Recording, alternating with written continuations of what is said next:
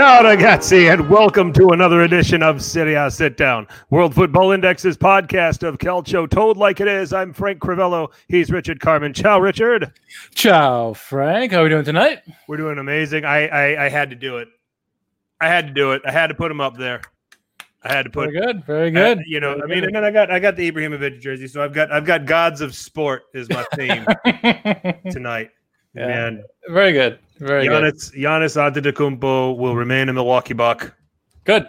That's uh that is brilliant. Sorry, Critty. Sorry, Alex. You can't have him. I mean, I'm happy with getting Westbrook, but I mean, that's even better for you guys that you get to keep him long term. So, Yep. Sorry. Uh. Sorry, LA. Awesome. sorry, LeBron. LeBron. If you want to ever play with Giannis, you're gonna have to come to Milwaukee now. So. There you go. There you go. Uh, yeah, it's awesome. So, uh, uh, other than that, you know, just uh, winding down the days until Christmas. How about you? Yeah, we're inside what ten days now. We're ten days away. It's uh, coming up quick and fast. Usually, at this point, we're getting close to our break, but we're not going to have really a break this year with the whole Nope. COVID thing going on. But it's all right. It's uh, a lot of calcio, a lot of good calcio actually. Uh, teams that are surprising a lot of people who are not too familiar with the league, like uh, Hellas Verona.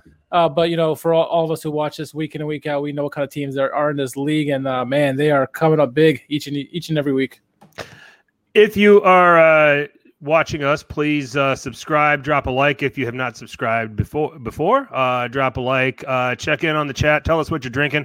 Um, we try to uh, have this a little bit sociable tonight. Uh, for me, it is the Lakefront IPA. Oh, yeah. I've had, Um, I've had, I've, I know that beer. Continuing to support. This is Lakefront Brewery. Get out by you. Uh, yeah, there's a there's a specialty store that has uh ones like Lakefront. I've gotten Lakefront before. Oh, really? Okay. Yeah, yeah. Good stuff. Good stuff. yeah. Uh, this is I'm going more like Lake Water with uh, actual H2O tonight. Uh, sweet. but, you know, it's all right. Yeah. sweet. Maybe I'll grab a beer. Maybe I'll get a drink, drink by the end of the night. So lie, lie to everyone. Just say it's a neat vodka. there you go. There you go. So, There you go. Oh my. So, uh, I guess the best place to begin this week is there's a lot to talk about. So, Yeah. uh, we will get into this uh, Papu Gomez uh, drama at Atalanta. We will uh, talk a little bit about what happened today. Obviously, some big games going on tomorrow as there's midweek action in Serie A. Um, I believe for the first time this season.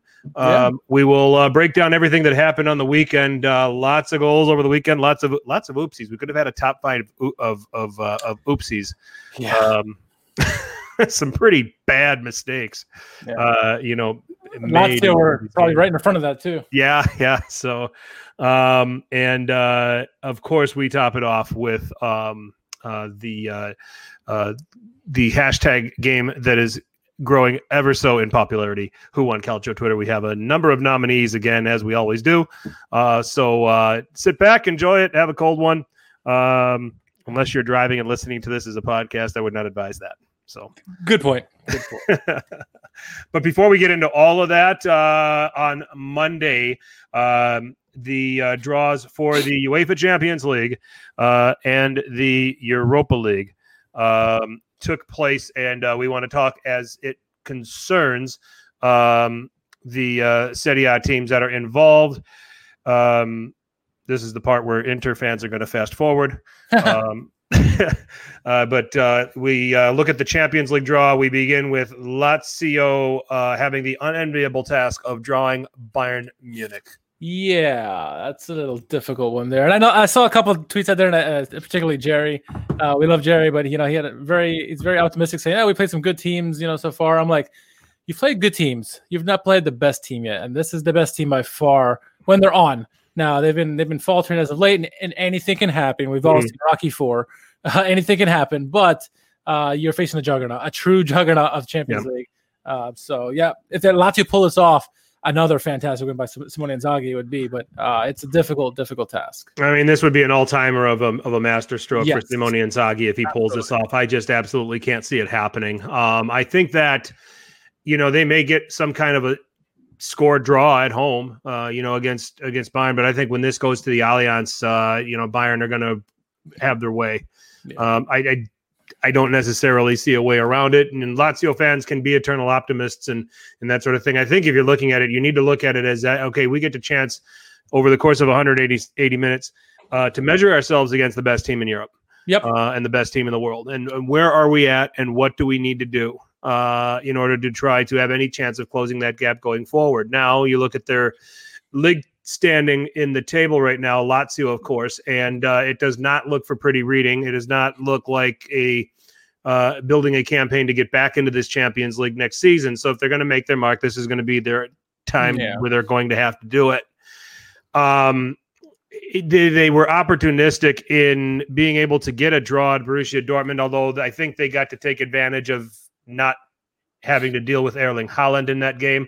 Um, they obviously had a lot of adversity with COVID that um, gave them some very indifferent lineups than they would prefer to play. Uh, getting points at Bruges and at Zenit uh, that could probably battle test them for an environment like this. But these aren't. This isn't Bruges. This isn't Zenit, and this isn't even Borussia Dortmund. Um, and I get that Bayern have had some issues here over the last several weeks. A lot of it is injury related. Um, and we also have to remember that two months is a long way away uh, when we think about all of these games. Anything can happen. Yes. Um, and uh, you know, and and to think that you know, Bayern may have everybody back. I don't know how long term Kimmich's injury is, but Davies just started playing again. Um, you know, they've got Lewandowski, who they haven't really been featuring in the Champions League games once they clinched everything. You know, Coman has been in really good form to begin the season. There's this little matter of Serge Gnabry that has been indifferent so far this season. But the list goes on and on and on. he's he's a he's a four goal performance waiting to happen. I mean, it's just there's quality all over the place. Now, yeah. if you have a prayer as Lazio, the one thing is for me, and this is my opinion, um, the high line that Bayern plays. You're not gonna, you know, you're not gonna catch him with with Immobile's pace. It isn't going to break that. But yeah you get into some up, back, and through stuff where you can spring guys like Lazzari, you you give yourself a chance because Davies is going to bomb forward, and and he can catch most people back too. So you got to be smart with when you do this stuff. Yeah, I agree. Right, and I mean, I we're really really digging for things to figure out how Lazio can do this or how Lazio can at least be competitive in this, but you know, there's some combination stuff that they could probably do in counterattacking situations if they can spring the wing backs. Those are going to be spaces that they can exploit because, like I said, Davies and then Pavard on the right side. Those are guys that like to get forward and like to get forward a ton. Um, you know, if the, the the partner to Immobile can curl away and get into those spaces, or Immobile himself too, you know, those are going to be your best chances to create things. You know, I'm expecting Bayern to monopolize possession over both games. Yeah. Um, you know, and I think Lazio are going to have to live and die by countering and catching them in the spaces that they're going to leave, and and and Bayern will leave you some space to play. Yeah, I think uh, what Lazio for sure, first and foremost, must do is be clinical. When they get their opportunities, they need to finish them because uh, Bayern will do that. Uh, there, but Bayern, you know, we we've seen teams in Serie A where um, or even in even in you know, some of the Champions League games that Lazio has played, where uh, they had someone on the ropes and they don't, they don't, put them away. Bayern is one of the few teams that puts people away. They will yep. put eight goals up on you without a heartbeat. Yep. Uh, so you need to be clinical when you get your chances. You need to find a way. And we talked about in the Dortmund game how Dortmund should have exposed them on the wide, and they didn't. They kept it central. Bayern will bring it wide. You got to find a way to, to combat the pace of Davies, uh, Gnabry, Coman um, whoever else they got wide, and also you got to find a way to lock down Joshua Kimmich because he is a he's, he's, a wonderful tactician himself on the pitch, and he can spread the ball around. And then obviously you got the headache of Lewandowski because I'm sure he'll play. Um, it's going to be difficult defensively, so you're going to find a way to stop the wide play, I think, and make sure you're clinical. And that'll be the best chance, I think, for Lazio to to get something out of this. Uh, if not one, if not two legs, uh, but they have to be spot on and hope Bayern is just a bit off. Yep, and I I'm interested in what Lazio is going to do in midfield. Um, you know, because they they go Lucas, Sergej, Luis Alberto. There might be half a temptation to have Lucas with Parolo and then allowing Luis Alberto to play and have a little bit of freedom. Yeah, certainly he's going to have to get back into the midfield and help out. But if you can clog things, I just I feel like Parolo would be better suited for a role like that than Sergej. Sergej's a guy that can play box to box, and. I'm hmm. not doubting his talent. I'm not doubting his, you know, you know. I, I, would find Parolo to maybe be a little bit more competitive. That's the one thing that I was thinking about when I looked at this matchup. Does does Inzaghi wrestle with that, or does he just say, "Hey, these are this is my best possible team. This is the way, and we're going to play this way, and we're going to see if we can take advantage of some stuff." That's probably the only tweak I could see Yeah. uh, to what Simone would do with this lineup. I think the biggest weakness for Bayern is the, Bayern is their, their central defense. They're very slow footed. So I mean, if you can find them on a counter, perfect time, like you were talking about, that'd be the best way to do it.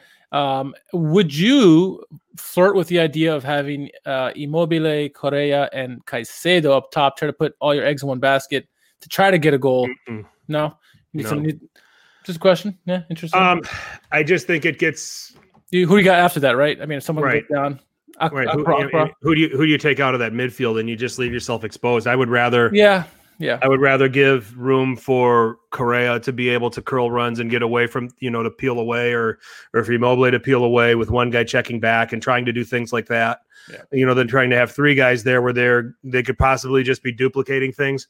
Um I I that, that- I, I think they stick with a two man front. Um and then it's just, you know, what do they do with that midfield? Because I think that it's not unreasonable to look at a Parolo um Lucas kind of a double pivot, but not really because Luis Alberto is still going to be asked to track back. Yeah. Um, you know, and uh, you know that maybe makes Sergej the odd man out. It'll be interesting to see what Simone Inzaghi does. I actually, it's a theory, uh, but I really think that he'll go with Sergej Lucas Alberto. I think he's going to dance with he's going to dance with the midfield that got him there. So It has to be a defensive effort, a full team defensive effort if, they, Yep. if they're going to have a chance in this for sure. Yep, for sure. Uh, Porto and Juventus. Um, we've seen this before uh, a few years ago. Uh, Yeah. But um, that ended in Juventus's favor. Obviously, a bit of a reunion of sorts for Danilo and Alex Sandro, former Porto men. Yeah, Um, and uh, the thing that it, the thing that I noticed about Porto here here's who they are. They they they find these they find these young players. They find them whether they're Portuguese or whether they're Brazilian, they're Mexican, and and they and they train them, they develop them, and then they make a metric butt ton of money off of them. Um, you know, so and we've got a new crop of guys. I mean, Alex Telles is not playing left back anymore. He's doing that at Manchester United now. Um, but this um, Luis Diaz uh, impressed me in the group stages. He scored a nice goal against Manchester City. He's a guy that they're going to have to make sure they are uh, they're they're wary of. Moussa Marega up front. Um, it hasn't been a good Champions League yet for him. I think that he's a guy that they could probably be able to deal with. I think Diaz is a bigger threat. Otavio coming through the midfield is a guy that you probably want to be careful of. Um, and then uh, the guy who has taken over for Alex Tell Telles uh, Sanusi is a decent decent looking player.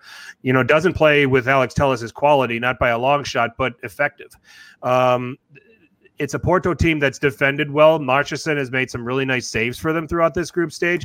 Uh, I think that uh, Juve is going to win this over the course of two legs, but it's not going to be by as big a margin as maybe the ardent Juve supporters believe. no. Uh, if it's a team that showed up against Barcelona, I mean, it will be, but uh, we can't hold it we, until we see consistently. We're not gonna, we can't bank, bank on that. So uh, you got to imagine it's going to be closer than than they want. Um, Juve has a talent to overcome this and win this. Obviously, you have the likes of Ronaldo. Anytime in a big game like this, he's going to stand up and, and take notice. Um, and you know, I expect him to do better. I expect de Ligt to have some big performances as well. Um, you know, I, the team is starting to come around a little bit more. Uh, that midfield is getting some more grit in them. They're, they're getting more more games under them, so they're they're playing a little bit better. Um, it will. I think Juve, Juve should win this, but it, they should not, you know, take Porto for granted. As many teams as Porto as Juve have seen themselves in the past, Porto can be dangerous. They can get you on their day. So you have to be smart about it. It's going to be t- two close games. Juve should win, probably win both, uh, but it's going to be cl- a lot closer than the Juventini want uh, for sure. Uh, unless they found some miracle against that Barcelona game, they're going to continue that form going forward, which would be good for for them. Um, I don't see it just yet, so it'll be it'll be close. But yeah, Forza Juve. Yep. I yeah, I, I, I got Juve going through. I got Lazio going out to Bayern Munich. I've got Juve going through against Porto. Atalanta and Real Madrid um, rounds out the uh, Serie A teams in this. Um, and if these guys were playing in the middle of the group stage, I, I'd give Atalanta a, a big time chance. Now, we again, I'm going to go back to what I said at the very beginning of this. two months is an awful long time. There's a lot that can happen. There's a transfer window right in the middle of it, um, so things can change. And just traditionally, these Champions League teams don't really do a whole lot of reinforcing in January. You usually see relegation teams scrambling to patch it together to hope that they put a strong enough squad to survive. Is traditionally what you see. You'll usually see a big splash here and there, um, but not something that you know, not something I expect now. You know, and we'll we'll talk about this Papu Gomez situation here shortly, but this you know rumors are abounding, and you know people are talking about Papu Gomez could leave in January, and Atalanta could be going in without Papu Gomez, and does Gasperini start doing games where they prepare for life without him and start playing more. Malinovskyi, start playing more. Miranchuk, start playing more. Pasalic, um, you know, in preparation with the idea that he's going to play a Real Madrid team that I think is getting better, um, getting everybody healthy, and are going to go on a run to win La Liga.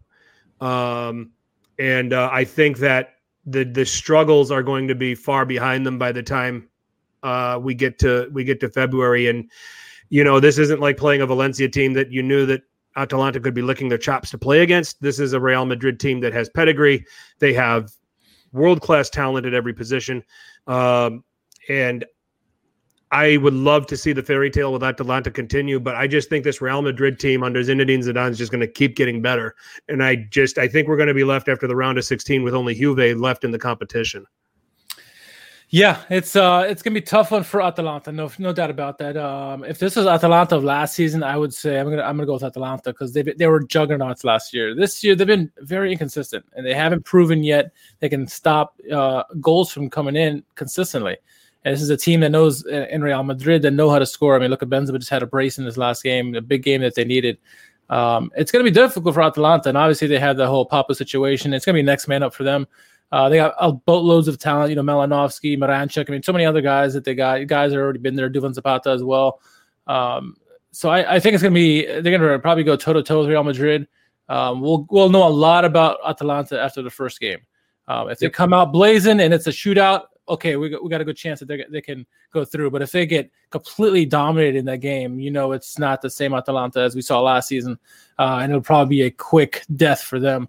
Um, I'm with you. I'm kind of leaning towards it being an exit for them just because they've been so consistent. It's, it's, hard, like Inter, it's hard to put a, put a finger on them saying, yeah, you know, I got to beat on them. Like you don't know what to expect with them uh, even with the Papu situation, it's, it's still the team is not the same offensively or defensively, and with because of that, I think you know you got to tip your hat just slightly to Real Madrid at this point. Yeah, yeah. And you got Zidane, you got the whole allure of Real Madrid. I mean, that's the one thing Atalanta have to try to avoid playing the mystique of Real Madrid. And that's what's worked for Milan and, and Real Madrid through the years is because they've had that mystique. And when you play them, even if you're level, you are like, oh my gosh, this is a team that's won all these Champions League. I can't compete with them you know, when you get to close games, all of a sudden that, that compounds on you. And this is what we might have in this situation with Real Madrid and their, you know, 13, 12, whatever titles it is. Yeah. Yeah. So, um, all in all, we're going to get a chance to see some of our Serie A teams get tested against some traditional European powers, which is great. Uh, but I think in the end of the day, when this is all said and done, we're only going to have one team left in the quarterfinals. Uh, Michael, good to see you, man. Glad you could join us. Yes, sir. Europa League. Let's uh, jump through this one quickly. Um, uh, Milan uh, renew acquaintances with Crvena Zvezda, Darby della Savicevic. Red Star Belgrade. Yep. Um, and we have uh, Braga against Roma. Difficult game. And Granada against Napoli. Um, Zvezda, uh, if these places had full capacity crowds, I'd be very worried about that away game because uh, that is such an intimidating yeah. uh, atmosphere there. But uh, it's it's not as intimidating when they only have a fraction of the crowd there. So I don't think that you know. So I think that's going to be neutralized a little bit. I think that going there, Milan will be, but it's a Milan under Pioli that plays to win games. They don't play to you know. And they play better on the road than they do at home. Surprisingly. Sure. So um, that's another thing they got going for them. Yeah, no, Crvena Zvezda is going to be a. It's going to be difficult and similar to the, some of the games we saw in the group stages.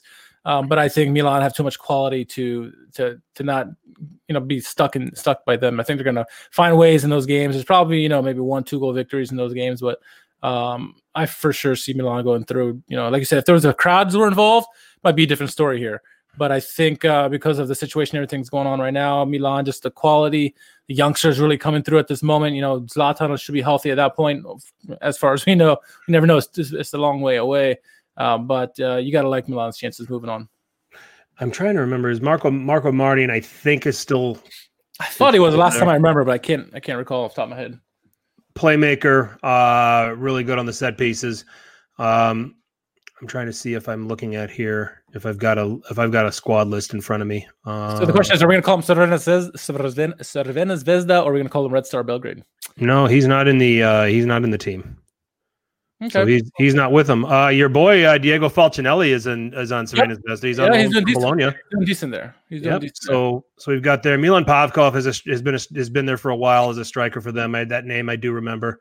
Um, they have some speedy, really skillful wingers on that team. They do. Um, they can cause trouble if you're not if you're not ready for them. But I believe Milan has enough quality. A lot of uh, strong strong midfielders there with Kessié and Bennacer and Tonali. Um, they should be good to handle that. Pavkov is an aerial target yeah. in the penalty area. He's a classic nine.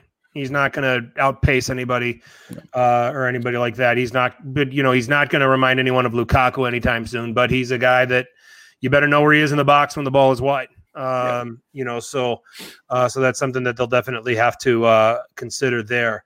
Uh, I am worried for Roma. Uh, this is a damn good Braga team, yeah. um, and uh, they are they are loaded with talent. They play a very attractive attacking game. I watched their game against Leicester City in the Europa League. Um, and uh, Wenderson Galeno, incredibly talented playmaker. Um, right now, leading their team in the league in assists. They've got goal scorers in Paulinho and Ricardo Horta, uh, young, talented players.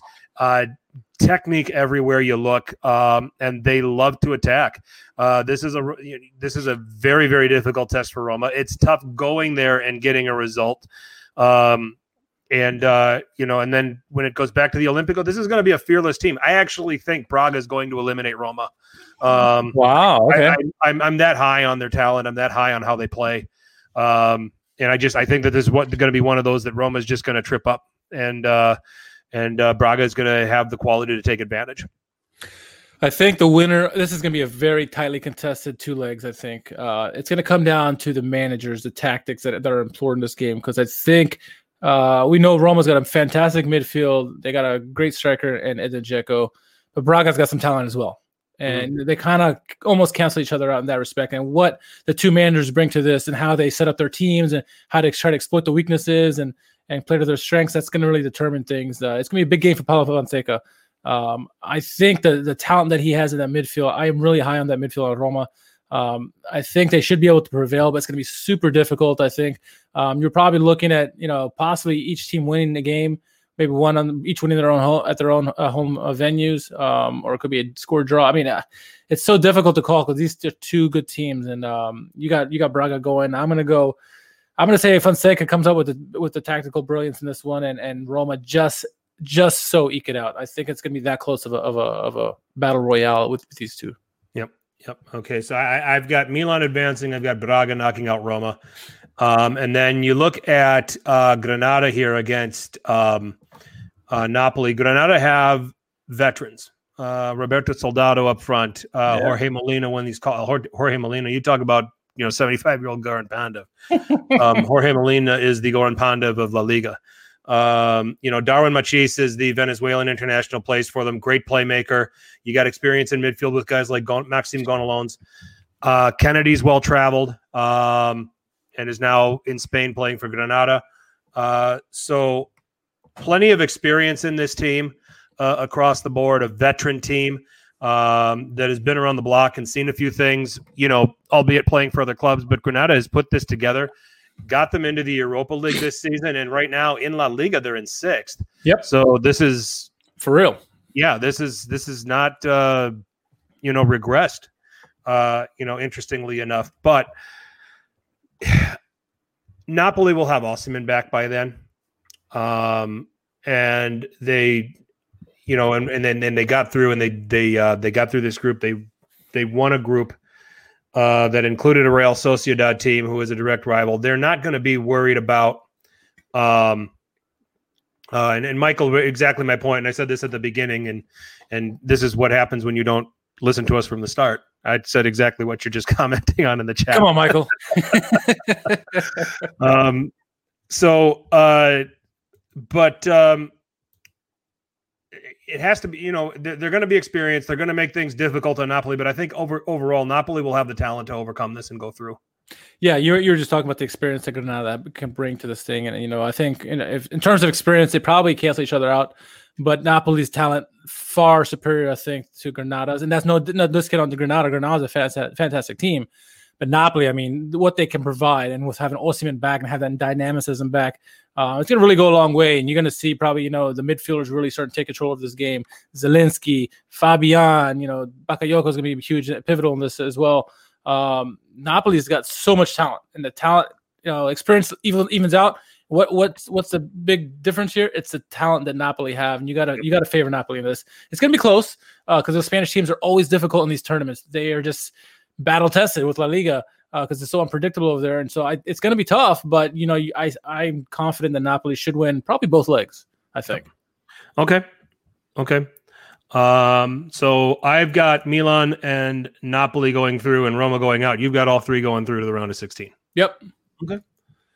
Works for me. A uh, little drama in Bergamo. A little bit.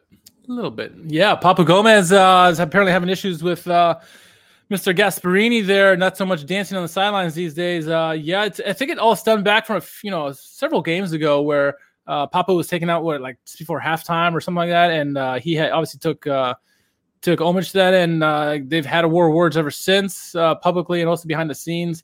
Um, yeah, the last thing we saw on the whole subject is that Papu said, you know, the truth will come out when when I leave. So it sounds like he's adamant that he wants to go. He's asking to be moved probably in January. Um, obviously, a lot of suitors are coming for him now, despite his age. Uh, he still can provide a lot. He was the maestro in, in Atalanta, or is the maestro, I yep. should say. Um, obviously, Atalanta have a lot of, of, talent. They can, you know, they can put other people in his place or whatever. They can figure it out. But he's still a, a, quality player that you want. He was one of the best players last year. I think he was one of the MVPs of last year, really. Uh, so he's, he's going to be a hot commodity, and it's as interesting. I mean, it's not, is it going to hurt Atalanta ultimately? Probably not. But it, always to have that that guy that can be, you know, the X factor in the game. It's going to hurt not to have him, and now to have a potential free agent going on a free somewhere to possibly one of these teams are challenging for Scudetto it could be a game changer for them. It could. Um, you know, sometimes there's sometimes it's just frustrations. You know, I mean, we see this all the time. You know, and it's the, shocking because he's a he's a legendary player for them. Right. Like, why would you let something so trivial come between you? But we don't know what's going on, obviously. But like you said, it's now Gasperini. I think has he has an abundance of players to work with here too. Yeah. And he has to manage a team. And, you know, this sounds cliche, but no players, no, no one man's bigger than the club. Um, and he's got to give opportunities to guys like Ruslan Malinovskyi. He's got to give opportunities to Miranchuk. He's got to give opportunities to Pasalic. Um, you know, while Papu Gomez is the captain, he's going to be involved in some of the important games. And, you know, some of this is aggravation. He wasn't used in the game against Fiorentina, and so some of this can be amplified as a result. Um, some of this could actually be genuine, saying, "Hey, I'm I'm not happy with my role. I'm not happy with what I'm being asked to do." As you know, he got yanked at halftime of the Midtjylland game in the Champions League because he wasn't paying attention to what Gasperini wanted. Um, that's per Gasperini. So, I some of this gets cured with you know, getting a few games in and getting some appearances, and all of a sudden scoring a couple of goals, and Atalanta all of a sudden get back to be to doing Atalanta things, yeah. you know, and then it's all forgotten, and he stays there until he retires. So I I don't want to go nuts with the idea that he could leave um, just yet because I've gotten so used to him being an Atalanta player. We all want him to stay there. We all yeah. want him to stay there. I mean, we're not we don't like Atalanta per se, but you know, it'd be it's what he's done there. It's almost warranted that he should retire there too. You know, he brought so much to that club. He, he brought them from basically from the abyss. Him and Gasperini really brought them up from the abyss. So Indeed. it's it's fitting that he should stay there. But like you said, we'll see what happens. But uh, let's hope it blows over for their sake, for his sake. But we'll see. And coach player relationships yeah. Always are there's peaks and valleys. Yeah. Every single one, you know. So, you know, eventually we'll, we'll see what happens with this. You know, I um, Chloe floated out the idea that he could be coming to MLS and playing for FC Cincinnati. I don't know if you saw that tweet. I'd rather him go to Um, DC United, but that's just me, you know. No, he shouldn't go to MLS. Uh, I mean, if he wants to have great numbers, yeah, sure. But I think he's got uh, plenty to offer in Serie A still. Sure, Uh, sure. Bergamoso. So where would you where where would he fit? If he had to, if he stayed in Serie A, where's the you know what's the best club? And let's let's let's take Milan out of the because we're Milan supporters. We'd love to see him there. Okay. You know, if they can't figure out this Çalhanoğlu thing, Well, let's um, go to the city rivals. Let's go to Inter. Inter playing a certain system that probably would be you know beneficial to Papu Gomez. Obviously, they can't figure out how to use Eriksen at the moment, so maybe you know putting uh, Papu Gomez in there could help as well. And Conte has a penchant for these older players, so that could work. It could also backfire big time. Um, but that's that's got to be one of the top ones. You know, a lot of people are already talking about that, but um, I could see that as a, as a possible destination. What what, what situations, other places do you see? um, I just uh, Inter he would not be in a three man midfield. Uh, it wouldn't work. Um, he would have to be a support striker to Lukaku. Um, you know, a three five one one, which is I think people have been wanting to see with Eriksen behind Lukaku. Um, I think that um, Napoli, the system doesn't lend itself for him to be effective there. Um, and uh, you know, so after that, you're looking at the Roman clubs. I mean, do you want fantasy? How about Sassuolo? Um, and put him in that team with Oh Boga my and. Berardi and Caputo. Oh my goodness! Oh. Um, you know, what about that's- this? So uh, George kind of brought up a question about Dybala. So what if Dybala leaves? What if they bring in? What if he goes there? I can't see it happening. Um, I can't see it. Um, but he's asking about Dybala. Um, Yeah. Roma would be interesting. A creative could really help them. Yeah.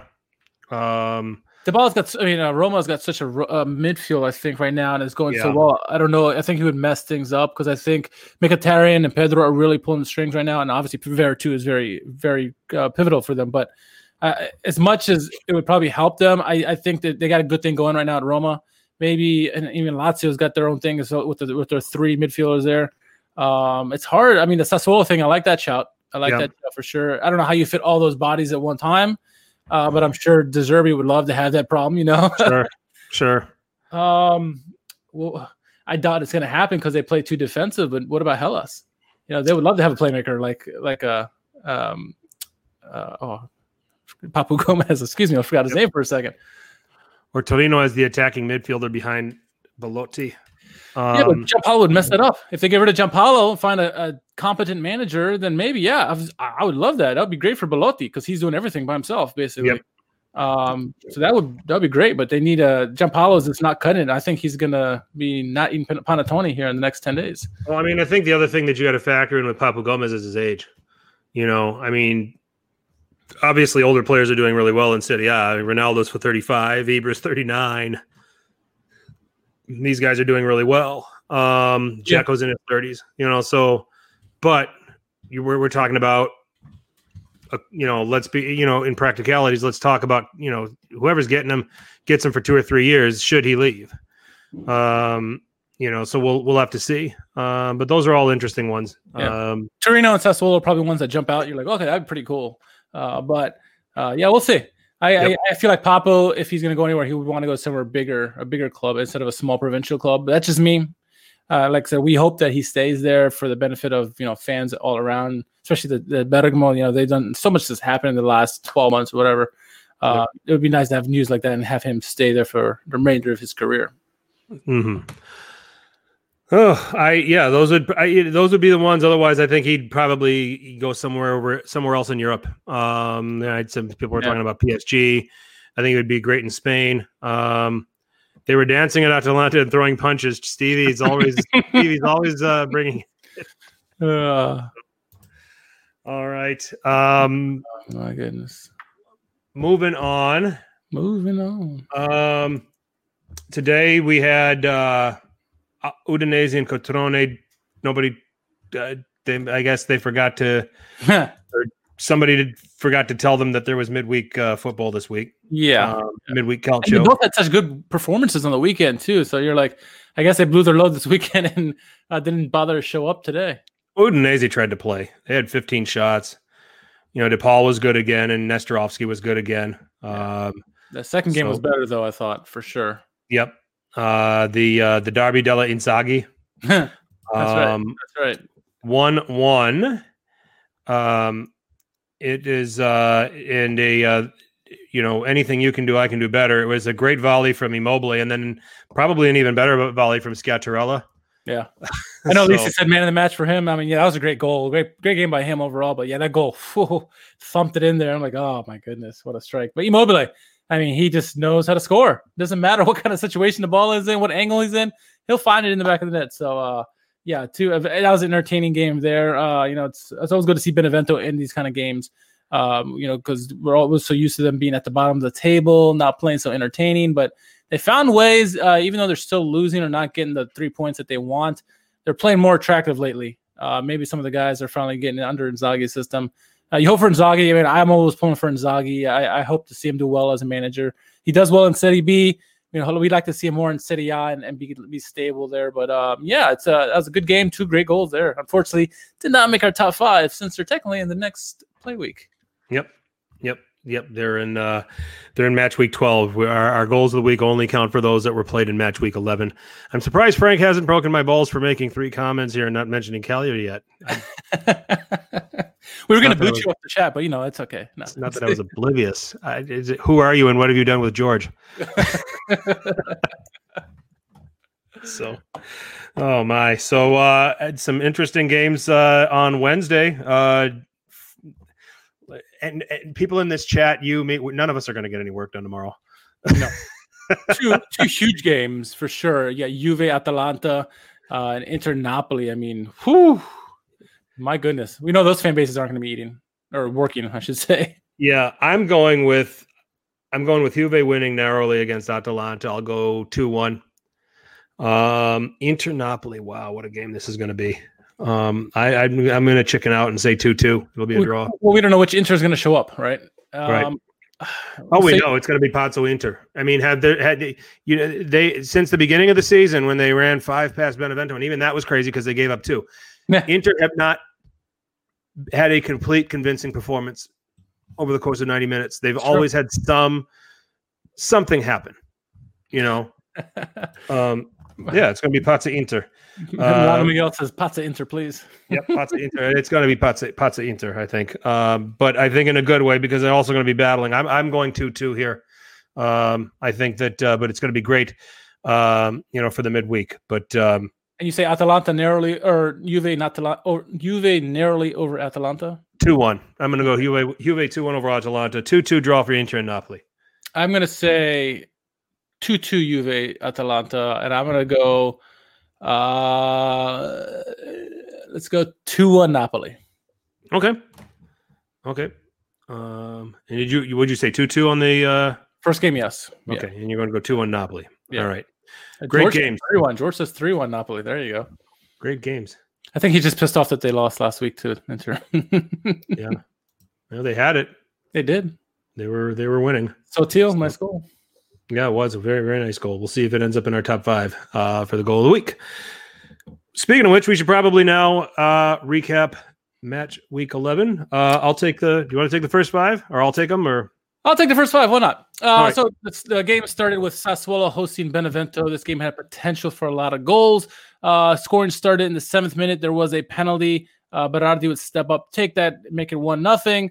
Um, then we saw a red card for uh, for for Sassuolo, a, a difficult tackle right on the ankle of uh, I think it was Letizia. Uh, but after that, uh, Benevento really kind of took over the game. It was really only one way street before that red card, and then once that red card happened, Benevento kind of took over. Uh, we saw a masterclass defensive performance from Consigli as a result, but Sassuolo ended up winning that match at one nothing. Uh, moving to a relegation six pointer, you had Crotone hosting Spezia. This game had plenty of goals. Uh, goal scoring started. Goal of the week candidate uh, Junior Messias in the seventh minute gets a goal, makes it one nothing Crotone. Diego Faria says, "Anything you can do, I can do as well." He makes it one one in the 18th minute. Um, Did you, another see goal. that goal? Did you see that Yeah. goal? That was a brilliant goal. that was miserable by Crotone. I think it was it was bad playing out of the back, Terrible and it just, turnover. Terrible was a- that was an oopsie, and Yeah. just right at Farias in the box. He's like, "Oh, thank you." Thanks, guys. Yeah. Um, Crotone would take the lead in the uh, in the start of the second half. Uh, Reca would ni- beautiful goal by him, and even a better backflip celebration by him. Uh, they go up two one. Uh, then we had a goal of the week candidate, a beautiful team goal by Crotone, finished off by Eduardo in the 56, make it three to one at that point. Uh, then um, in stoppage time, Junior Messias would get his brace uh, in the 96th minute, 4 1 Crotone win at home. Uh, moving on, for those who watched the Manchester Derby, I apologize for you because this is really the game that you wanted to watch. Torino hosting Udinese. Uh, first half was a little struggle to watch. Uh, we had a nice, uh, a controversial tackle in the midfield by Zeegelaar on on Meité. Uh, play would continue. Eventually, Deulofeu would find Pussetto, who'd make the back of the net one nothing the 24th minute. Uh, many wondered if that was a foul on Meité. Went back and forth, and I'll get your take here in a minute, Frank. Uh, but uh, the first half would end one nothing. Coming out of the second half, Rodrigo de Paul would make it two nothing in the 54th. Belotti would make it uh, two one in the 66th, and just a minute later, a beautiful assist to Bonazzoli. Both those guys hooking up for goals and assists in the in the one minute span. Two two out of nowhere, we got a game, or so we thought. Uh, would make it three two just three minutes after that goal. Um, a, a fantastic few moments there in that game, Frank. Uh, it turned out to be a really entertaining game. Uh, but let's start with that play with Meité, uh, the tackle by Zeegelaar. Did you find that that was a foul, or were you good with the with the non call and the play on? No, I was good. Yeah. I was good. It was, it was like when I first saw it, I thought it was a foul. And when I saw the replay, I was like, eh, it's, it's pretty good. It's a 50 50 chance, you know. Um, so I was okay with that non call as well. But uh, the game really opened up. I mean, obviously, you got to take Pussetto with a great finish on that uh, to cap that off. But um, the play by both teams really in that second half, especially that, you know, 20 minute span where their goals going in left and right. I mean, it really turned out to be a fun game to watch. Um, Udinese did find a way to hold on on the road, and you're thinking now maybe uh, Giampaolo might not be eating panettone for Christmas. We'll see here. He's got 10 days to go before that. Uh, moving on, uh, Lazio hosting Hellas, and this was going to be a big game for Lazio. We know what kind of defense Hellas plays. Uh, for those who don't know who Hellas are, they they are firmly aware of who they are now. Uh, goal scoring started uh, just uh, before halftime. Uh, Lazzari and Oopsie an own goal, uh, a play by I guess it was I don't know if it was Zaccagni, I forget who it was. Ball was going wide. He deflected into his own net past Pepe Reina. One nothing at halftime. Coming out of the break, Caicedo with a brilliant turn and shoot, make it one one in the six in the fifty sixth. Ah, but Tameze, another oopsie. This time it wasn't uh, Lazzari, but it was his partner on the other side. Radu who fell over. Uh, would come in, get a get a breakaway on uh, on Pepe Reina, puts it past him, two one. Hellas with their defense win, uh, shocking a lot of people, but not really Serie A faithful. Uh, and then rounding out my games, um, a game close and dear to uh, George here. Uh, goal scoring would start in the 42nd minute. A beautiful goal, as we mentioned, by Sottil. Uh, Cagliari looking for the upset. Uh, they had the lead for a while, had the lead at halftime, and then it wasn't until the 77th minute. Uh, goal of the week candidate Nicola Barella with a fantastic volley in the 77th made it 1 1. Uh, seven minutes later, D'Ambrosio would make it 2 to 1. And then in stoppage time, Romelu Lukaku, uh, your Capocannoniere pick, makes a goal 3 1 Inter win on the road. Where do you want to begin with this five game slate, Frank? Um, if anybody out of these five games deserved a goal, it was Gianluca Caprari. Yeah. Guy absolutely ran his fucking socks off the whole time he was out there against Sassuolo and had nothing to show for it. Um, Frank, you don't support the beard. Always GQ with a close shave. Me not yeah, yeah. I, I, I have tried to grow. I, I, I just don't have uh, uh, a beard growing face. Frank is So, clean shaven, short hair. I'm scruffy and long hair. You know, we're just yin and Yeah. yang. We're just trying to keep it. Ba- we're trying to keep some balance here, Stevie. That's right. That's right. So, um, so anyway, uh, as I was saying, uh, I watched that Benevento game. Uh, that Sassuolo. Benevento had 30 shots, um, and uh, you know four saves there from Consigli, which were critical saves. Uh, the kid that I'm getting very impressed with every time I watch him is this Ricardo Improta uh, for Benevento. Um, he created chances. David, Good night, David. Pres- Mi- Milan Club Philly uh, enjoying the show, but his first comment is saying about how he has to leave. What is this? I like George's comment better. Who the hell watches Premier League anyway? I agree. I agree. I agree. Yeah, I like that. Um, so where was I? Oh, uh, Improta. is is a is a youngster that's impressing me uh, yeah. for this Benevento team. Um, had a really good game, uh, created chances, did a lot of shooting, does a lot of that. Between him and between he and Caprari combined, could have won this game for Benevento against Sassuolo. So um, certainly, uh, certainly, uh, people has to look at that as two points dropped.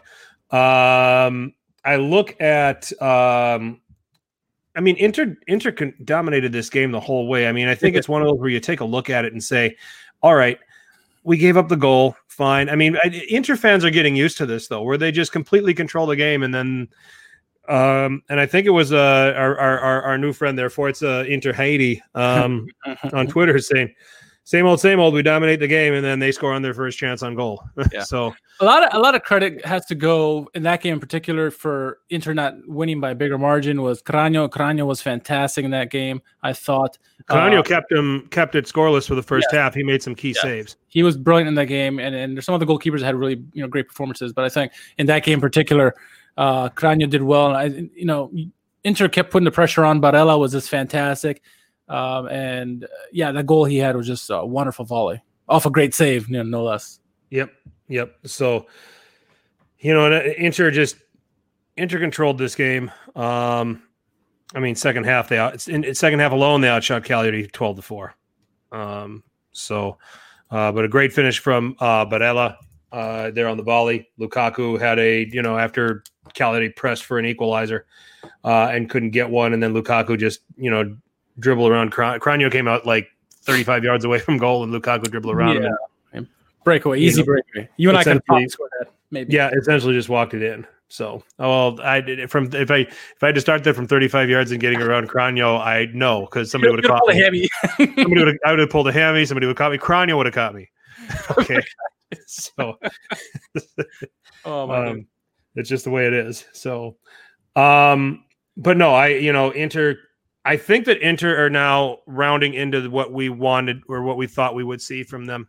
Um, you know, I think that even in the Champions League performances, I think that I don't think that what they did in the group stage, I don't think that finishing last in the group uh, tells the whole story. I mean, the game at home against Real Madrid is unforgivable, but that was fueled by the Arturo Vidal red card. Uh, but when you look at the two games against Shakhtar Donetsk, all they just didn't score goals. They did everything else. Yeah. Um, you know, so the performances are there, um, but they're having their moments of craziness that are keeping them from getting things over the top. That's why we say Pazza Inter. And they're still in second. And that's yeah. the crazy thing. Interista are so like crazy. about Oh, Conte out, and this is the whole world's on fire. I'm like, you're three points behind Milan. Like, what more do you want? You've been inconsistent. If you were on top form and still second place, okay, uh, you get a little bit more reason to gripe. But they've been so poor, and yet they're still in second place. Like, relax, calm down. The thing, and that's just the thing. This Inter team has not put together a dominant string of results that go with the performances yet, and they're in second, and they're three points out. Exactly. So, and you got to imagine it's going to come. And and without Europe now, they're set up for this now. They're set up for this. You know, I still think Juve is the team that's going to come back and win this thing. Um, uh, did you guys forget to talk about Inter's next European game? Night at tune it? No, Michael. Again, ah, again, this is this is what happens when you show up late. I said at the very beginning, I said Inter fans will want to fast forward this part if you're listening to this on the podcast. Can we add so, this to Who Won Couch at Twitter right here by Michael Lisi? is it too late for that? So, um, all right. Um, so the chat is uh, y'all y'all have been drinking too. I am to get a beer here in a second. Once you go to your cabin game, I'm gonna go get me a beer. Uh, so, um, but no, I think they're getting ready to go on a run here. Um, where the results go with the performances. I think that they've got the performances. There's something that just kind of goes haywire every time they play. You know, they they you know this case, Sottil scores a goal the other way. Um, you know, Vidal getting a red card, you know, things like that. Uh, but I I think the rest of the league should worry about this team because I think that they're going to be right in there and um, they're getting ready to go on. I think they're going to go on a run of of of results that are going to match how they've been playing. Yeah. Then the question is, does Pazza Inter come back after that? Oh, sure. It'll it'll turn up here and there. Of course. Uh, let's, let's let's talk about no. We, we just talked about some of the goalkeeping performances by Cragno. Um, let's look at over at, at Hellas. Uh, Silvestri continues to impress. So he he had a great game, I thought as well. Um, Hellas really, you know, making it difficult for all opponents with their defensive brand that they play, and they, they're opportunistic. They're two miss two oopsies that we you know we were talking about before with Lazio, and Yeah. Hellas capitalized on them. Um, they they're coached very well by Juric. You gotta love what Juric is. I mean, he's got again being got to be contender for you know manager of the year this year with what he's doing with Hellas. Um, they're they're no joke. They're legit. uh, joint top for best defense in the league. Yeah. uh, through eleven match weeks. Yeah. uh, only Juventus can match them on goals against. Um, you have uh, and and listen, it shouldn't surprise you. They've got Silvestri in goal, who's playing really well. He's getting guys that are and, and plugging them into a system. It was interesting seeing Tameze playing forward, but it worked. He scored. yeah. Um, yeah, he scored. Um, he went with four in the back this time, uh, where he usually plays three. Uh, and then he has Dimarco and Faraoni as wingbacks, but they, they were fullbacks in this one, and they had a double pivot of Lovato and Miguel Veloso. Yeah, and Dimarco Um, shot's the one that led to Lazzari's goal because that was the one that was going wide, and Lazzari you know, knocked it into the net. Yep, yep, definitely. So, uh, you know, so that the, so the other thing that you now have to contend with when you play Hellas Verona is tactical flexibility. You know, he can come out with a three. Juric can come out with a three man defense. He can come out with a four man defense, and be comfortable and be confident that he can get a result. So, um, that is that can be a pretty scary proposition in the week that you have to prepare for Verona, and you have to now prepare for what they do when they play with three at the back, what they do, what they play with with a four man defense with two center backs. It's you know, you know, it's it's a you know, if it's like it's somewhat like you know, American college football here, where you let's say you play you know when Georgia Tech had Paul Johnson as their head coach, you you play you play these spread offenses, these up tempo offenses, and all of a sudden in this next week leading up to playing Georgia Tech, you have to prepare for the triple option, which maybe only four teams in the country play. I thought you were going to say playing the Alabama defense. both both work. Or the Alabama defense, or yeah, if you're in the SEC and I got to get ready for Alabama's defense. Although Alabama hasn't been very good defensively this year, that is true. so um, but Yeah, Hellas, Hellas is doing a fantastic job, I think, and they're currently in seventh place in the table. And you gotta you gotta take them seriously as possible contenders to make Europe. Yeah. because they have the defense to do it, and they're opportunistic. And obviously, being opportunistic is not necessarily a, uh necessitating to quality uh, uh, and points coming, you know, uh, in favor of you. But because that sometimes runs out. But you know, the defense they play can keep them in the games. And the think- tactical flexibility, I think, is going to be something that Yes. So uh, look out for Yeah. them. They're going to be they're going to be in the mix. As you know, we talk about Sassuolo. Hellas is going to be as well. And if they get there, my goodness, that might be manager of the year right there. Yep. All right, moving on. Uh, my batch, uh, Atalanta. Now that they are on through to the next round of the UEFA Champions League, uh, they got back to doing Atalanta things. They did them without Papu Gomez, and they did them to Fiorentina. Uh, a 3 0 win where Robin Gosens got on the score sheet just before halftime. Um, now, of course, Richard gets up and leaves when I'm when it's my turn. Uh, Ruslan Malinovskyi with a free kick. That's a goal of the week candidate in the 55th minute, and then Toloi in the 63rd. Center back scoring on corner kicks at Atalanta. What else is new? Um, Atalanta outshot Fiorentina 21 to 4. Fiorentina is just miserable, and it's beyond, um, you know, who can be their manager and and and all of this other stuff. They are broken. Um, I mean, they are desperately, desperately broken. They can't score. They can't shoot. Um, this is getting utterly scary right now. They're sitting in 17th. Is it too Um, early to lose their manager again? I mean, Prandelli may not be eating panettone by Christmas. Iachini is already not eating panettone, but I mean, I did, but I think they're going to give Prandelli a little bit more time. Yeah. We'll see, but man, it is not good. It has not improved. It has not improved, and I forget who tweeted this out, but it's like it's obviously a a, a square a square hole in a, in a square peg or in a round hole. It's not working out whatsoever, and they've they've had glimpses of brilliance. You know, the Vlahovic had a great opportunity to hit off the crossbar, but other than that, it's been pretty much the same old, same old, and struggling and underachieving, and it's not what we want to see out of Fiorentina.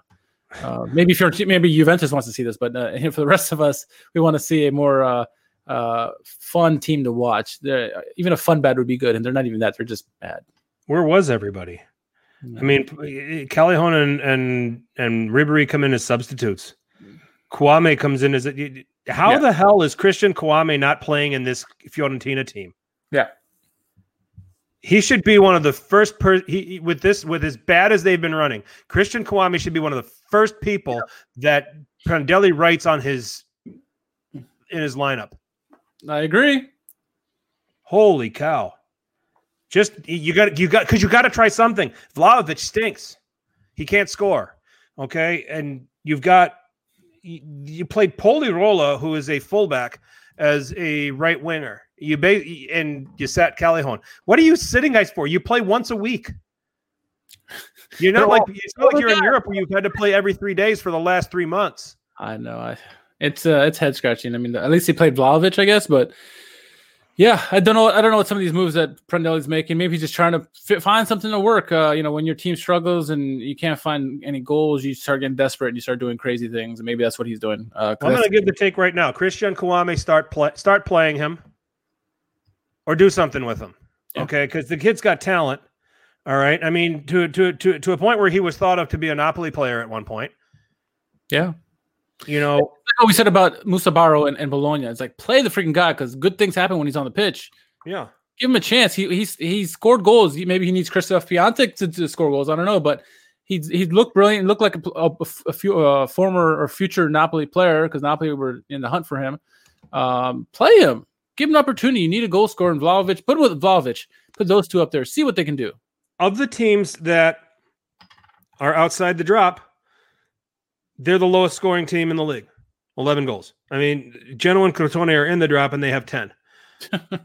Okay, so it's it's time to do something. This is not the Fiorentina. This is a Fiorentina that probably had players like Gabriel Batistuta playing for them. All right. Um, you know, the, the, the guys that were playing under Prandelli his first go around back when he was at uh, when he was at Fiorentina, the successful teams there. Yeah. Okay. Um, this is the the Fiorentina fans deserve better. And what's 100%. Comi what's Commisso doing as an owner? I thought he was supposed to turn this around from the Della Valle family. It's gotten worse. maybe he's in it for the money. It's gotten worse. Speaking of worse, Bologna, what the hell? Oh my god. Did you see my tweet it? I was like, I I would if I was on on that on that pitch wearing a Bologna shirt, I would not even go in the dressing room at halftime.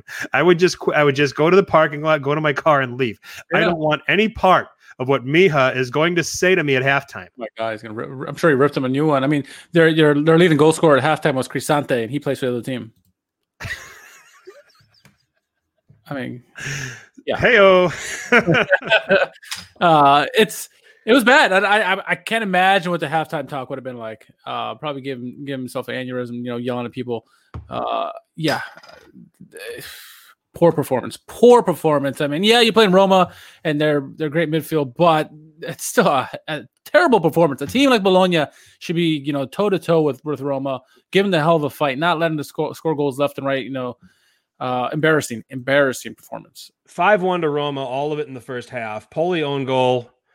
Um, I had to do a double take. I'm like, uh, what? Are we still in the first half? Like Yeah. this is the longest half ever for Bologna. I mean, goal. Dzeko, yeah, in the tenth, Pellegrini in the fifteenth, uh, and then uh, Cristante felt so bad he thought he'd help Bologna. Did you see that? That was calamity. Oh my god, one of the worst first touches I've ever seen in my life. Um, and it ended up bumbling into the goal. um, uh, but Cristante gives Bologna a lifeline. And then uh, Veretout, a very nice team goal. It's on. It's actually on my list for top five goals of the week. Uh, in the 35th, and then Mkhitaryan in the 44th. Um, we didn't have, you know, we, we, you know, at the beginning of the season when I was putting together my preseason list, I had Lazio finishing fifth or sixth, and then Roma outside the top seven. I had You know, trying to make room for Sassuolo, and all of a sudden I changed my mind because I'm not seeing anything from Lazio, but this Roma team can score at will. They are among the highest scoring teams in Serie A. In fact, they're the third highest, no, fourth. I'm sorry, um, on 24 goals. Problem is, is that their games are really damn entertaining. They conceded 16. Fun bad? Anyone? Um, yeah, it's a two. I, I, I'll do it. Fun bad, yeah. the, the one thing or two things I've been saying consistently all season with this team has been their midfield has been awesome. They've been dominating games. They just play so well together, and Spinazzola has been playing well for them. Um, and those two things have helped, and it's good to have Dzeko back in form. Now he's scoring goals. What do you have? One, two, at least two goals in this game, I think. Um, so oh, one goal was sort of not credit to him, maybe not really, but the second one was for sure him. Um, yeah, they're just good, and having having possession. I mean, the tic tac toe passing that they're they're playing beautifully entertaining game uh, soccer at the moment. Uh, the tic tac toe passing, that team goal that you mentioned, the Veretout scored. Is this one two passes all the way down the pitch? It's completely shredding their uh, Bologna defense. Um, this team is, you know, figuring it out, how figuring out how to play, and they can, you know, figure out the defensive end a little bit more. Look out. Uh, Cristante, Cristante deputizing as a center back. Uh, Scott Monroe and I have gotten into this a little bit because Scott thinks seems to think he's doing great. I I can't get I can't get behind it. What do you say? Uh, what what other choices do they have? I mean, I think that with the hand that they're dealt at the moment, they have no choice but to play Cristante over because I think there's a bunch of injuries and and and and the like with Roma at the moment, so they kind of have to play him there. Um, I would rather have obviously to have not him not him there and have maybe like um, obviously you want to have Chris Smalling back there and not sure who else you'd put in there, but uh, Cristante wouldn't be the answer for me. I think he's done okay. Um, but like like Scott said, I saw one of his tweets and I agree. It was like, who are you going to put it back there at the moment with with their current situation? Once once they have everyone at full full credit, I don't want to see Cristante near that back line. Yeah. Um, but at the moment, uh, what else can you do? He can't he can't get me in the midfield at the moment because that midfield is too good. Play a back four, but then I think you take away some of the ability of Spinazzola and Karsdorp, who have been who have both been been in very good form. Yeah. So it's a square peg in a round hole, and I, am only going to go as, as far as serviceable in terms of what Cristante has done in this in this role. Yeah. Um, Napoli is the exact the Napoli game is the exact reason why he shouldn't be doing it. Um, but then th- they're able to hide it in other games because they're scoring so much going forward. So maybe they need to find a, a backup defender just in case uh, in, in, the in the window in the winter um, to get a chance at that. I mean, yeah. It, I don't like that. I don't like it there, but you know, with you know the injuries possibly to Fazio and, and Smalling and stuff like that, maybe that's the only only choice they have at the moment. Yep. Napoli beats Sampdoria 2-1. Napoli had 67% of possession, outshot Sampdoria 18 to 7, but Sampdoria took the lead through Jankto in the 20th minute. Uh Gattuso has been making substitutions and they've worked. Who knew? Who knew? Um, Lozano with an equalizer in the 53rd minute, and then pies for everybody. Petagna in the 60th. Did you see this goal? Oh yeah, he stood yeah. like he didn't even make a run or make an effort. It just came. That's how a fat guy scores, right? Yeah. Steve. oh wait, it would have been better if it was off his belly. to, to to Petagna's credit, he has lost some weight since he's gone to Napoli. But... I'm a fat guy. I can I can honestly tell you some of my best goals came from not making runs. honestly. As long as you're in the right place at the right time, that's yeah. all that matters is being a poacher, yeah. right? Um, yeah. yeah, no, he's he's he's still a big guy. Uh, he has lost some weight since he's been uh, at Napoli, but yeah, he's he's opportunistic. He knows where to be. He finds exactly uh, the right place to be, and like I say, that great pass that came into him, and boom, just hit it off his head and right in. Uh, well done by Petagna, just to move his neck. Good. Steve agrees with me. I was worried I offended. I was worried I offended him. so. Oh my! yeah, but both uh, both the substitutions came on and scored. Lozano obviously goal and assist, the goal to to make it one one, and then uh, the nice assist to Petagna. Uh, he's good either whether he starts or start, starts or comes off the bench. You know, it's a nice um, nice problem to have if you got two. So you know, have Politano or or Lozano, or you couldn't even put you know um, Mertens out there or something like that. Um, they got a lot of moving pieces, movable pieces there that they can mess around with. So um, Napoli, they're they're good, man. They're they're coached well, and you know Gattuso's got to be given his due. He, he's he's doing an excellent job as Napoli manager. Steve saying about Steve saying about Roma, we can sell them to Dante. What do you mean, Steve? You don't want to sell Gabbia? Musacchio. Yeah. I saw a picture of Milan in training, and I was like, "Who the hell is that guy in the background?" It was Musacchio. I'm like, "Why the hell is he still in the picture?" It's like, "Get the hell out of here!" You didn't notice him kicking somebody? Yeah, right. Exactly. Can we, I heard Lille were having some financial troubles? Can we pick up Renato Sanches off them to replace? How in the hell do they have financial problems? I know. Well, we'll give it. We'll, we'll make that trade though. Krunic for Renato Sanches. Nicola, what are they doing? What, what are they doing with the money? They sold Nicolas Pe- uh, Pepe. Hey, Renato Sanches. Leao. uh, How are they having financial problems? Napoli would be so much better with Milik there instead. Uh, Maldini is working on signing a center back, boys. I hope so. Although Kalulu, we'll talk Yeah. about him in a minute. Yeah, yeah. Um, uh, Genoa won, Juventus three, Derby dello Stato. He scored. uh, it, he, it made it one one. Uh, Paulo Dybala scoring in the fifty seventh minute, uh, and then Penaldo in the seventy eighth and 89th. Yeah, they were both penalties. Yep. Um, and then uh, finally, uh, I, I'm not going to talk about that game. Um, you know, I mean, it, the, the penalties were Stonewall penalties. I'm not not Yeah. complaining about that. Genoa didn't get good Juve. All had a Genoa's Genoa's not good enough to get Juve. Okay, they're not. They're not. yeah, but I, I thought Dybala's goal was very nice. Uh, good good for him to get a goal as well. But yeah, Yep. Uh, Milan two, Parma two. Um, this wasn't in the script, or maybe it was. Uh, Parma getting goals through uh, Hernani in the 13th minute and Kurtic in the 56th minute. Uh, Teo rescuing the Rossoneri with goals in the 58th on a corner from Çalhanoğlu, and then a rebound goal in stoppage time to rescue the point and keep Milan's unbeaten run going.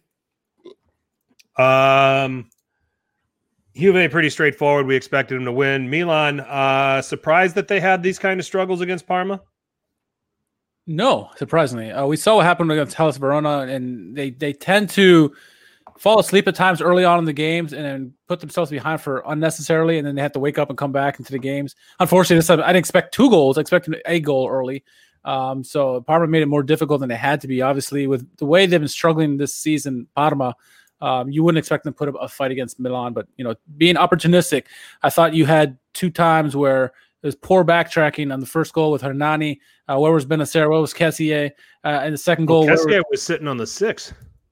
He, they both were in the vicinity. Let's put it that way. Yeah. But I, I, I give you, I, I agree with you. I think Bennacer is more to blame in that one. And the second goal, you had both um, uh, Calabria and I think Bennacer in that one as well. Uh, so you know, poor def- poor marking defensively by them. I think, and and they were opportunistic. Parma were, but then Milan came to play after that. Uh, obviously, again, dealt a, a difficult hand with Gabbia going down to injury immediately. Um, as Michael said, Kalulu coming in, and you love the leadership by both Romagnoli and Kessie to pull him pull him aside real quick and say, "Hey, give him some motivation, get him get him ready for the game."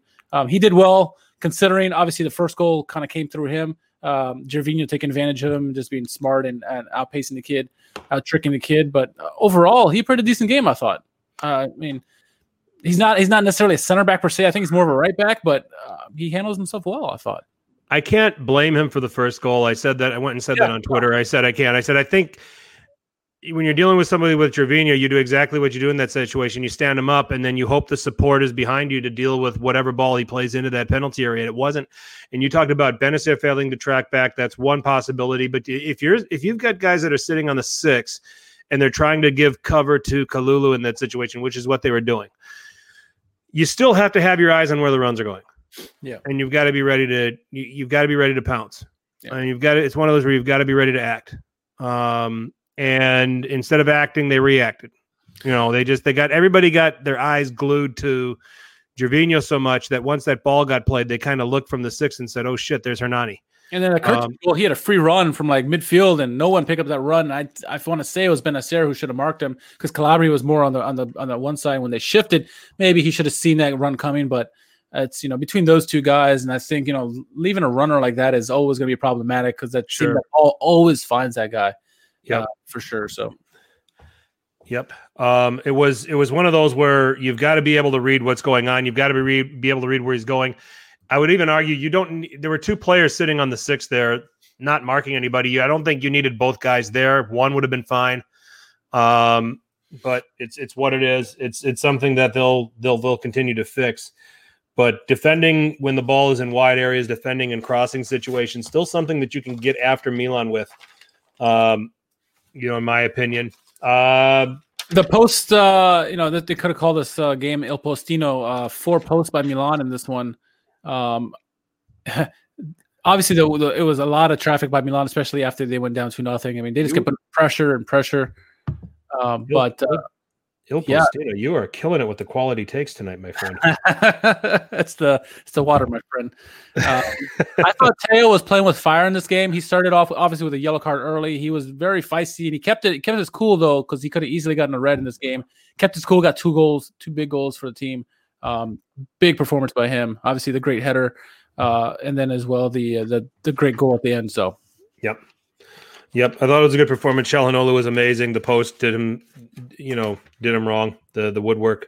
Are those regulation size posts? Yeah, I well, it was our home game. It's our problem. That's true. That's true. So it's not like we can go blame Parma. Yeah. That's Um, so, uh, oh man. So looking at the table, it's tightening up, Yep. uh, which we thought it would be. We have an open campeonato, which is, um, which is just, uh, which is just awesome to see right now. I mean, uh, first through six separated by six points.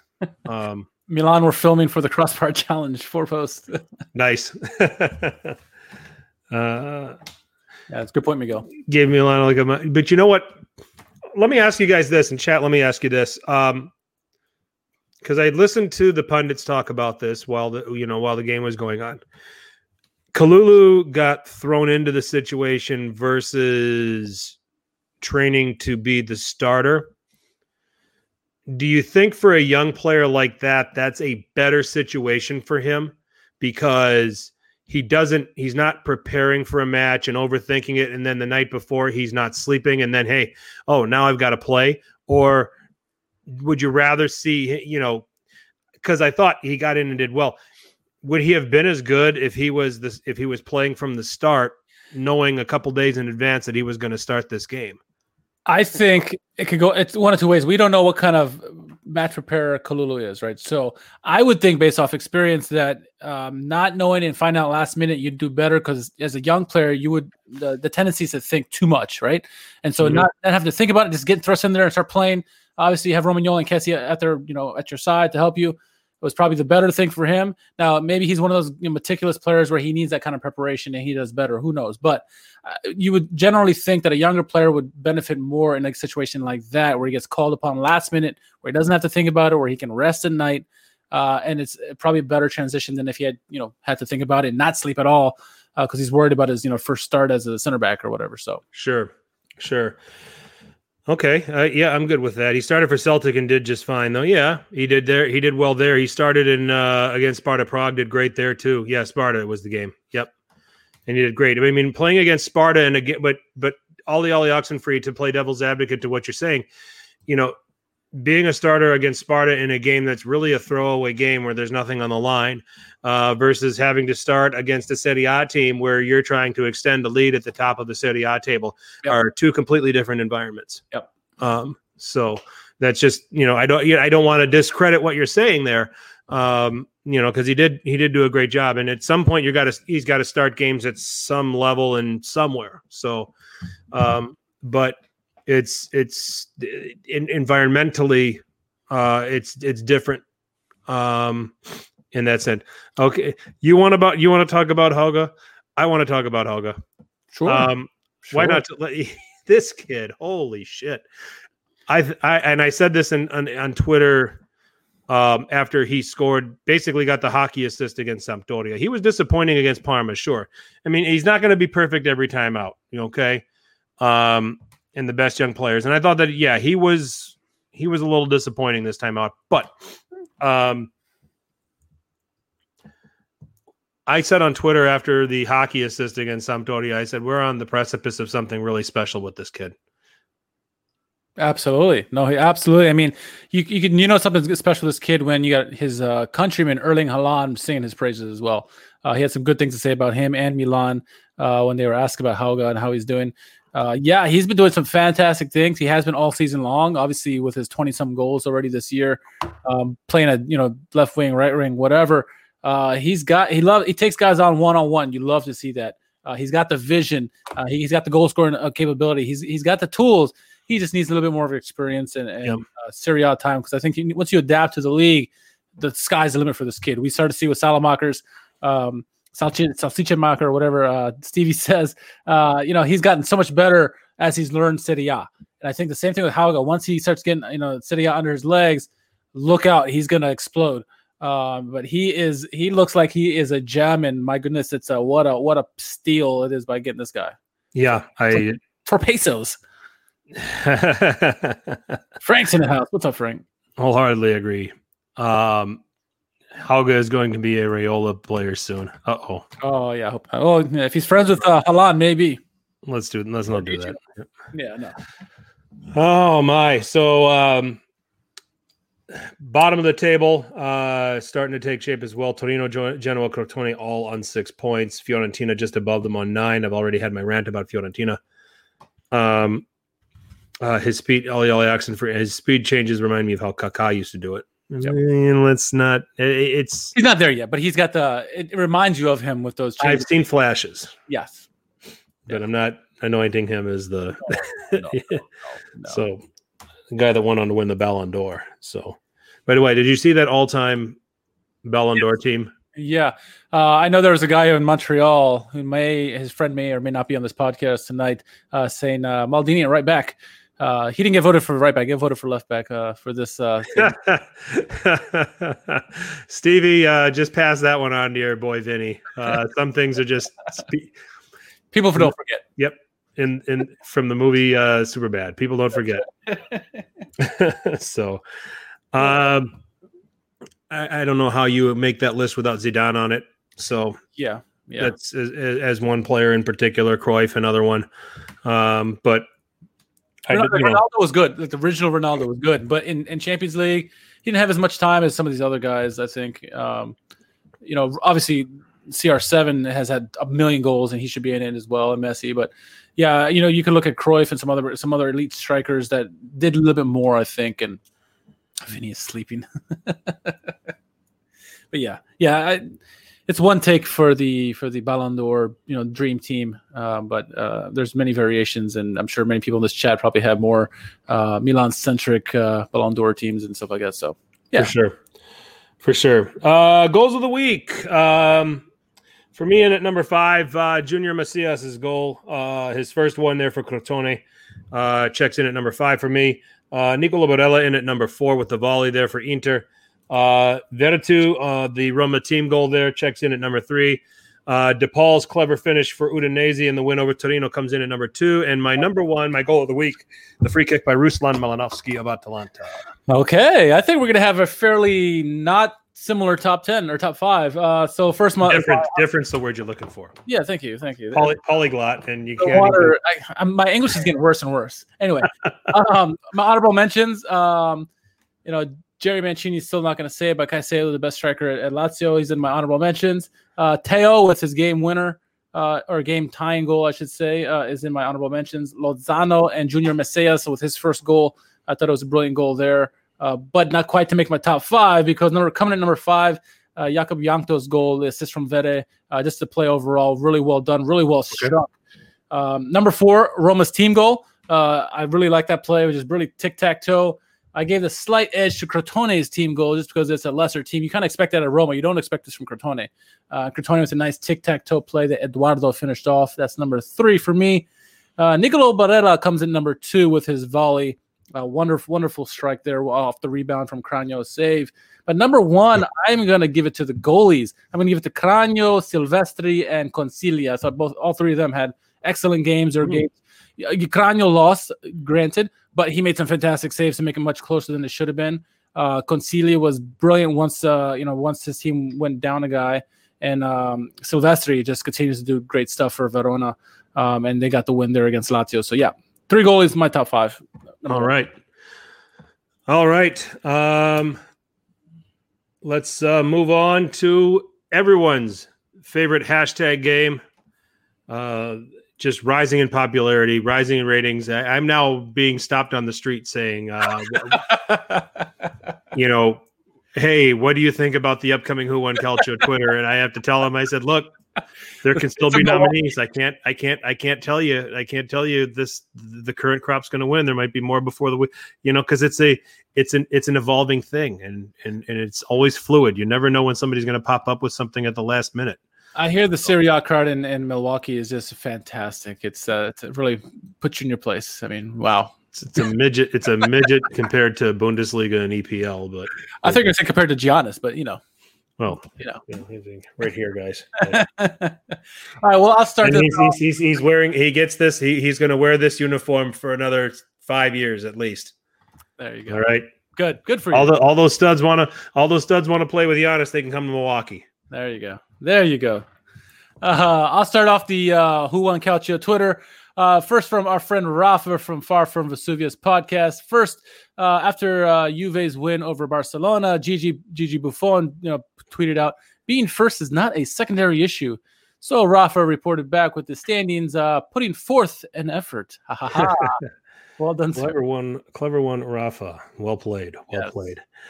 All right, goal Italia uh, coming in uh, with a nomination. Messi, Eden Corona, Ronaldo, uh, the king of penalties. Goal Italia. Nicely done. Is, is, are, are penalties now like are those the the fadeaways of uh, Harden to the Bucks? No, I don't want Harden. Harden Harden would hate the strip clubs in Milwaukee. so oh my goodness. Show has deteriorated big kind of got a reputation for uh, hanging out at those places, is what I understand. All right, next on the board is uh, Saturnion. Uh, he came and goes. If I was Inter next season, I'd ask them to ban them from Europe. Uh, these guys spent over 300 million since last summer to drop the drop to European uh, Europa League last year. Now sit rock bottom to Wi-Fi password teams. I don't know about uh, I don't know about uh, uh, Shakhtar as a Wi-Fi password, but you know maybe AC Milan supporters will start doing that. Um, Oh, why? Oh, Shakhtar. Uh, Shakhtar 32. Shakhtar 32. That could be a good password for the 32 uh, chances that Inter had over two games where they only needed to score once to be in the next round of the Champions League. my goodness. All right, at Raheem 7II. It's just a Uh, someone put a cartoon doing sound to this, please, as it hits him. Please, please, I'm begging you. If you can hear the sound, uh,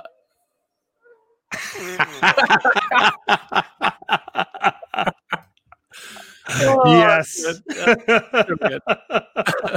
you have to hear the, you have to hear with the sound on to appreciate it. It's uh, wonderful, it's wonderfully done.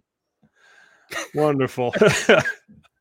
All right, Oh, okay. I, I lost where we track where we're at now. That's how good it was. Uh, all right, next. Sabrina. Sabrina, yes, she says uh Inter Biscotto themselves. Oh my, we're just uh okay. Um, Where are we? Let's see. Uh is this one? I think it's this one, right? how Yeah. UEFA uh, at t Yeah. dot underscore tifoso how UEFA picked today's ref.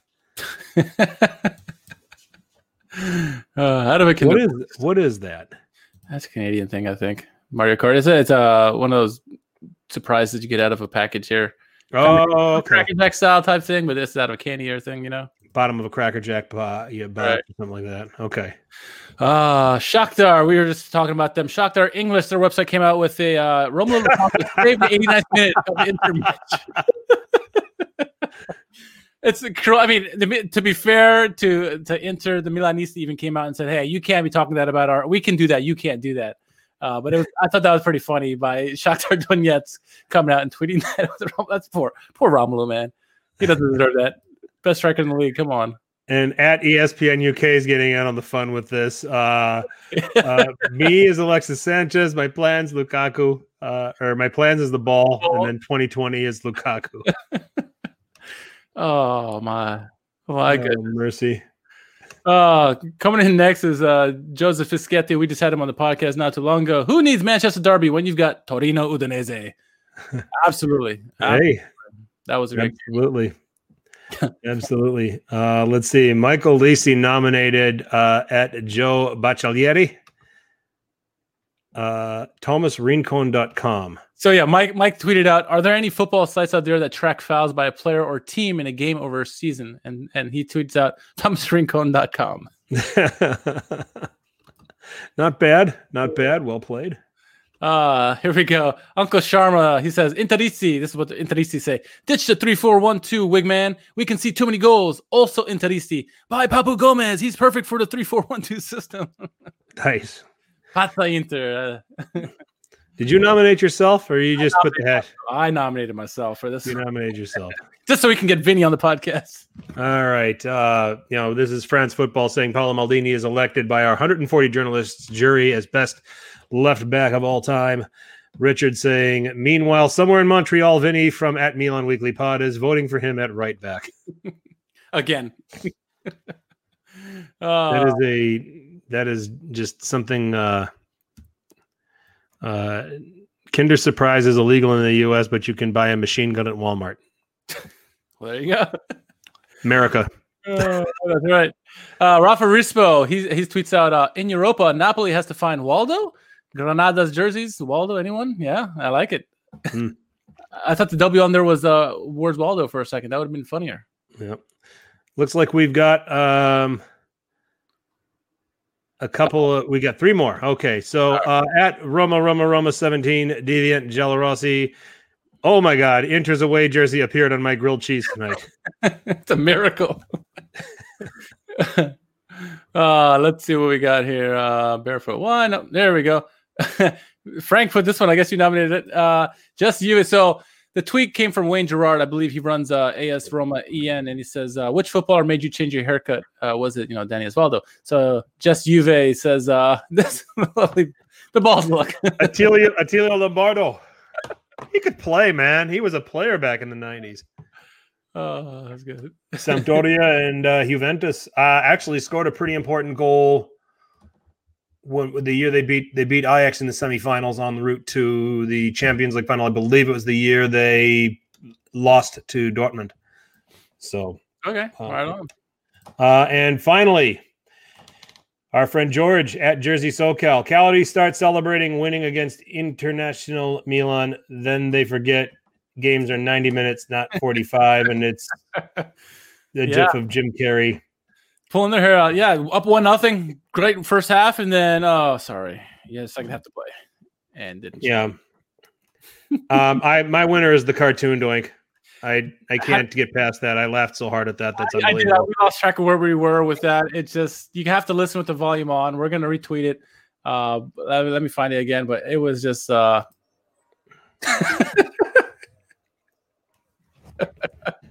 Congratulations, Raheem. Seven I you, the winner of. oh. Do you guys in the chat agree with that? To the cartoon doink, I think that was uh, that was the funniest. Yeah, play Yeah, there's no problem with that. listen to it with the sound on. Do yourself a favor. Yeah, and I can't believe I missed that. I just honestly, this is the first time I've been watching. That's the first time I watched that. That was great. Yeah. So, so all right, that's our winner of Who on Calcio Twitter. But keep the tweets coming.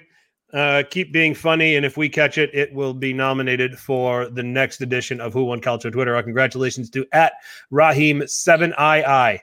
Uh, well done. Uh, George's winner is the Inter Toast. I I like that too. Yep. Um, Yep.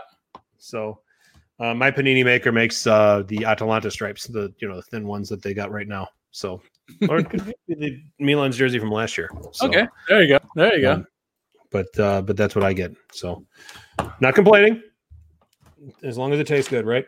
That's right. That's So- right. And I think with that, we'll put a bow on this edition of Serie A Sit Down. Shameless plug time, Richard. Yeah, uh, as always, uh, follow us on our YouTube page. If you haven't done so yet, uh, keep track with some of the videos we put out, podcasts and videos. We'll try to put more and more out as uh, as we can.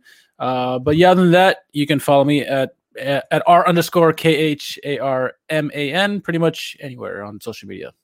Wonderful. Uh, you can. Oh, I still got to get used to this. There, we you go. at FTC underscore 21 on Twitter. Uh, Giannis, thank you. Uh, signing the Supermax, much appreciated. Uh, keeping all of the uh, stars in Wisconsin, that's awesome. But uh, uh, I will be on. I think I got to check with Alex, but I think I'm going to do a spot this Friday, um, two o'clock East. We talked last week. He said he had some other stuff going on. He said he could do it this week. So, um, at Onside Radio. Uh, check in with Alex, uh, man of the match. A lot of stuff, uh, all things sports South Florida. But on Fridays at two o'clock Eastern, um, I uh, turn up and uh, give takes on Serie A with Alex. Uh, we have a good conversation for about fifteen minutes. So, uh, give us a And I. I almost forgot last week I was on Low Limit Football, so make sure you follow those guys. Uh, you know, they do all kind of all all kind of soccer related uh, commentary, not just Serie A. Uh, so I was on there giving my predictions for Serie A and, and Bundesliga and stuff like that. So Low Limit Football, give them a follow. Great guys. Yes, yes, absolutely. They're they're they're awesome people. So, um, Alex better start paying. Uh, Adriano, late to the show. You're going to be so lucky. Yep, that's all right. Uh, that's a that's all right, Adriano. No worries. Love you anyway. my friend. Um, uh, I'm at FTC underscore 21. Uh, and again, um, on at Onside Radio on Man of the Match, Friday, 2 o'clock Eastern. Uh, tune in. Uh, Alex and I will chat. Um, City Sit Down. We have our own channel on Apple Podcasts and SoundCloud. You can find us on Stitcher, Spotify, iHeartRadio, wherever there are podcasts. You can find City uh, Sit Down uh, at Serie A Sit Down on Twitter, Instagram. Uh, any questions, comments, nominations for Who Won Calcio Twitter, send them uh, to those addresses so that we can review them. It is a very strict vetting process that we have. You have to be funny. You can't be offensive. We've had some pretty offensive ones, and we have said absolutely not. This is not going on the board. Um, so, uh, just as just as kind of a disclaimer, we like to have this is something we want to have fun with. This is some lightheartedness that we want to have with the game sometimes at another fan base's expense, but not to the point where we're offending them. Correct. Um, I should make sure I make that disclaimer as we continue to do this, as this as this thing gets steam. Um, uh, all, we're also on Facebook, uh, so uh, give us a follow there. Here, uh, drop a like if you enjoyed this video. Uh, subscribe to the channel so you can get notifications for when we go live or when we have short videos or anything in between uh, do uh, check us out in the future. We have been making the YouTube channel a thing uh, here over the past year or so. So, um, chat, much obliged. Grazie. Uh, great stuff, guys. You all brought it. Uh, those of you listening, uh, it's it's better when we're live. Just check us. Look for us on you. Looking for us on Twitter. Uh, we announce in advance when we're going live, so uh, hopefully uh, you can join us and get into the chat. So. Absolutely. And uh, we're gonna bang out one more of these right before Christmas, Richard. I think, aren't we? I think so. Yep. Okay, perfect. All right, so we will uh, catch you all then. We'll catch you live on our YouTube channel. But until then, for Richard, I'm Frank, and as always, be sure you tell your paisans about us. Ciao.